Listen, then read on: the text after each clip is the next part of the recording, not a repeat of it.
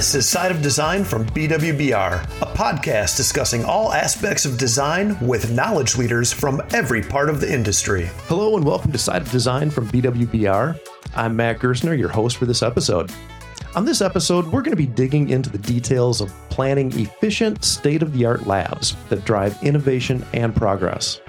Joining us today are Brian Lapham, Senior Project Manager, and Nate Roisen, Senior Project Planner, along with Terri Ulrick, Principal and Director, all lab planners here at BWBR. Thank you for joining us today, everybody. Thank you. Happy to be here. Yeah. Fantastic. I was wondering if we wanted to go around the room and just introduce yourselves to our listeners. We can start with Brian. All right. Well, thanks. Yeah, I've been with BWBR 13 years. I've really been designing labs and especially higher ed labs since I started. I kind of didn't intend to get into it right away, but then uh, a couple years in, really started to lean into it and learn more and more and uh, never looked back. So excited to be here. Yeah, I've been with BWBR about 10 years. I've been working with Terri for about 10 years, or basically since day one. Nice. It's been a fun partnership there. And I think it's a similar story. My previous job, I was designing Urban Outfitters stores. Really? Uh, so I came into came into the BWBR with very little background in this type of thing, but uh, quickly found a, a, a real niche and, and a lot of excitement in the projects that we get to do. So it's been a really great ride. All right. And uh, Terri Ulrick, I've been here for 17 years. And of that 17, about 15 of them have been working really in the lab environment, both for academic and in corporate situations. And it's been a lot of fun. It's a lot of fun. It's a fun ride learning about the science and, and getting to hear all about what people are doing as far as their research and development and some of the cool things that are coming out of the facilities that we're designing. Very cool. It sounds like we've got a lot of years of experience sitting in this room. That's fantastic. More than some might want to admit. So, for anyone of our listeners who's not familiar, like, can one of you describe, or all of you, and jump in, uh, what exactly does a lab planner do? Well, I think as the as the one who probably focuses on lab planning the most, because managing projects is a lot less fun. the, uh, Still good. uh, I'll, I'll jump in on that one. Really, we, we, we work with the, the scientists on the project, whether it's an academic project or a corporate art research and development or production space. We're working with the people who are coming up with new ideas, coming up with innovations, coming up with new ways of looking at, at whatever science this particular client happens to focus on. And so our job is to engage with them and figure out um, what the project needs to be. A lot of times you'll go into a project and they know they need to do something, but no one really knows exactly what. How big is it going to be, and, and what's the organization, and, and and does it need to be a new building or an existing building? So we're really there right at the beginning, helping the helping the client figure out some of those very foundational questions. That's fascinating. I mean, it sounds like it sounds like they have they have they know what they do, and they know they need to do maybe more of it, but they don't necessarily know what the space needs to be or how it needs to look necessarily. Yeah, I think I think one of the things that and and we talk about this sometimes at the beginning of a planning session that's really interesting is when you're working with scientists, it's creative thinking, right? They're looking at a problem that is in the scientific realm and trying to find a solution. And then we have creative thinking where we're looking at a problem in the physical world and trying to develop a solution for them to be able to work in. Okay. And so when you start working with them and you make that correlation that realistically it's the same thought process as far as creative thinking, Yeah. it's just different media, if you will. It ends up being really intriguing and interesting to find out what you can learn from them. That's cool. That's very cool. So, can you give some examples of labs our teams work on and what differentiates them? Sure. Yeah, I can. I can start. So again, working mostly in the academic or the higher education realm, uh, we'll work on a lot of projects that are teaching labs. So this is the place where the undergraduates or graduate students are are learning the science for the very first time. So whether it's biology, chemistry, physics, uh, or any other discipline, these labs not only have to be able to do the science in them, but also hold a class of students. And so how that how that space and how the research space aligns to those and different prep rooms and, and needs the teaching labs, uh, educational labs are a different sort of lab than a, a true research lab or something where you might be a corporate R and D lab or on the production side are a little different. And one of you could speak more to those. So the corporate labs are a little bit different than what we have in academic labs, particularly because you are dealing with scientists that have already been taught on how to be a scientist. They know what they need. They know what they need. And Yeah. so in those lab environments, it's a little bit more, if you will, designing for the specific type of research that they're doing. Um, in the academic world, you might be, it's a little bit more broad, flexible perhaps when you're looking at teaching. With the corporate environments, we really want to delve into what is it that they're doing in there, really looking at their processes. And so those projects are a little different. And we also end up caveating a little bit into sometimes clean room design Oh, in order for them to be able to manufacture or develop some of the the products that they're working on, particularly in the pharmaceutical and med device realm. okay, okay. So there's there's different variations going on within this one field, whether it's the the educational side or actually out in the field in practice. There's there's different things happening across the board. It sounds like. Yeah, Yeah, and sometimes they're in the same building, and sometimes they're not. You know, so for example, we'll have like a, a smaller higher ed institution. Their one big science building on campus will have to do all sciences. Okay. So you got your biology lab and your biology research. You got microbiology. You got uh, chemistry. If they have any nursing, biomedical, engineering, all of that might be under the same roof. Wow. Versus other bigger institutions will have you know, a, a single building for all microbiology research or something like that. Okay. And to Brian's point, where some things are under one roof, I mean, in the corporate world, you're dealing with all of those scientific disciplines. Whatever whatever product they're making, it's going to need some kind of chemistry testing. It's going to need some kind of microbiological testing, and so there's there's a real overlap between kind of that corporate bucket and that higher ed bucket in terms of the types of activities that are taking place in the lab. Okay. Um, that that really makes it kind of an interesting uh, back and forth to kind of have your foot in one versus the other. Bit Slightly different Yeah. mindsets, but very, very similar language, I would say, in terms of how you uh, approach the parts and pieces of the lab. yeah. Wow. The science is the same.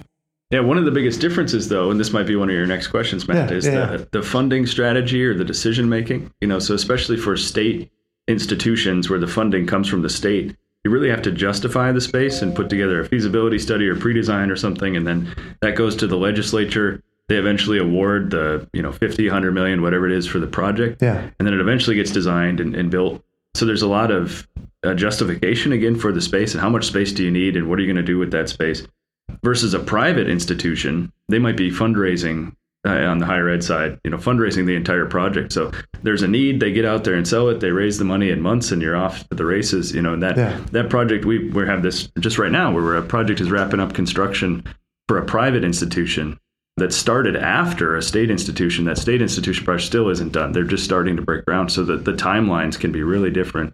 There's a different way they make the case on the corporate side uh, Oh, okay. versus the higher ed side. The higher ed side might be looking at a long term strategic goal of we want to attract this kind of students or we know we need this kind of space. And so let's get that ball rolling 10 years from now. You know, so 10 years from now, we have a great building. Yeah. On the corporate side, a lot of times it's, wow, we've stumbled upon a great new product. We need space. And if we are going to be allocating the money, we need to be showing a return on it fast. And so to Brian's point about the different timeframes of a public versus private institution, there was a public higher ed project that started at the same time in 2020 as a private corporate project. Oh. Private corporate project uh, had its groundbreaking uh, yeah, about a year after design started, and it's ribbon cutting about two and a half years after design started. And I think I just saw uh, the university just broke ground on their project about three years after design started. Yeah, just a couple. So months that, ago. that Yep. different time frame and assembling the funding gaps and, and, and you know the the way that the space is justified is such a huge difference between them that have a huge impact on the schedule. That's crazy. That uh, you wouldn't think that that would necessarily happen between the two different fields, even though it's the same. It's the same field in essence. That's uh, that's, that's pretty fascinating. So, going to change gears here. What sets labs apart from other types of projects uh, that we do? Uh, you know, are there special like requirements for like code or challenges and opportunities unique to lab planning that are different from the other types of work we do here? I think uh, when I look at or think about lab projects, every single one of them is incredibly unique in my experience. There is very little copy pasting that goes on when we're dealing with a lab project because all of our clients expect a ton out of these spaces. Oh yeah. Um, if they're the scientist that's working on the next big breakthrough, they, they need the space to work for them. So what, whatever you're trying to do with the space, there is a huge need that focuses a lot of people's attention on what you're proposing. Okay. And that means that you really need to be crafting your design solution for those specific needs. Yeah. There are project types where the same type of space repeats from project to project, and you're able to jump into the details faster and say, okay, Okay. really, where does this outlet want to go? Where, where's the best place for the trash to sit in the room? That's not really the case in our in, in, in the lab world. You really have to be kind of figuring out what the space is every single time. Right, right. I can see the being different needs, you know, based on what the equipment is that they're going to be using in those spaces and how their preferred flow is through a space necessarily. That things may move around, things may change for that. Yeah, and it's it's a it's many different types of flow. So Oh, it's not just the flow of people within the space. There's also the flow of materials. It might be mm-hmm. materials coming in. It might be samples coming in, and there's also things of uh, waste going out. Okay. Because some of the waste that might be developed in these, you mentioned codes that there might be some hazardous waste associated with chemicals. So how Yeah. do you get not only materials in in a safe way, but also do you, how do you get them out? Right, Where are they stored? So there's a lot of different complexities and nuances to these type of environments. Yeah, one of the things that's that's different in these types of projects is it, it has to work. They know what they're doing in the lab, and they know that they need, or maybe they don't know what they're doing. They're experimenting, they're trying different things, but they Yeah. know they're going to need compressed air and higher voltage power, and uh, they're going to be using some kind of chemicals. So if, from a safety perspective, we need to exhaust that air. So there's things that they expect out of this space that if you show them a certain design, they'll say, "Well, I can't do this science in that kind of room because it doesn't have the fill in the blank, right?" Or Okay. uh, this room has light. I can't do my optics research in a room with daylight. I need to be dark, right? So there are certain things that you have to know and, and you have to understand the science behind it. Right. Um, which was a fun comment we got from a faculty member just a couple weeks ago. Um, building is is uh, design is done, and, and he was sharing that you know during those design meetings, I was nervous at the beginning that you all wouldn't understand what I was doing, what I was trying to do. You know, like the science Right. itself, and uh, and we love that part. That's our favorite part is getting to know that science and then applying that to the next project. And uh, oh, okay, I didn't learn that before, but now that you're, you know, so there's always something you're learning from the scientists because we're not scientists. We don't know it like they do. Right. Uh, but we can bring our experience to the next one and, and share it. I think you need this kind of space. And they'll say, Yeah, I do. Thank you for understanding. It sounds like there's a lot of growth happening, even with the years of experience that you have. You walk in and you meet new people, and they're doing different things. It sounds like you're you learn a little bit too that you bring into every project. hmm For sure. Eh, I don't know. It's one of my favorite parts of the job to continue to learn. Well, it's 'cause- and and they're always evolving. I mean, the people that we're working for as as the researchers, they're always learning and growing and evolving. So that's that's part of the fun. Yeah. With all these projects and all of these different people that we're working with, there have to be some particular challenges that you've encountered along the way. Um, is is there are there things that stand out to you? Some specific challenges? One item is that we were talking a little bit earlier about how science evolves and is constantly changing.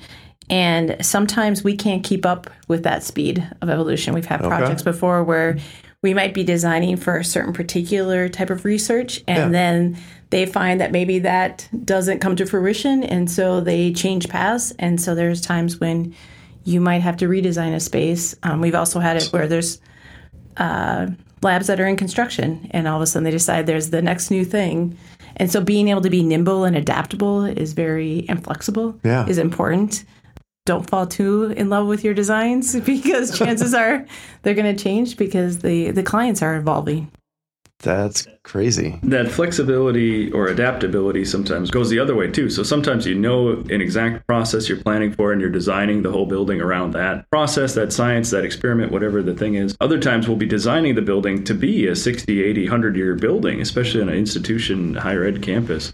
And so they want to not design it for the first tenant, but design it for those future researchers. Who's going to come in in 10 years and 20 years and need something? And so there's there's some design of the actual lab itself, the space itself, but then it quickly turns into the bigger picture of well, what about the building systems? You're going to connect to the the power structure of the whole system. You know, what is the structural height uh, in the the lab itself?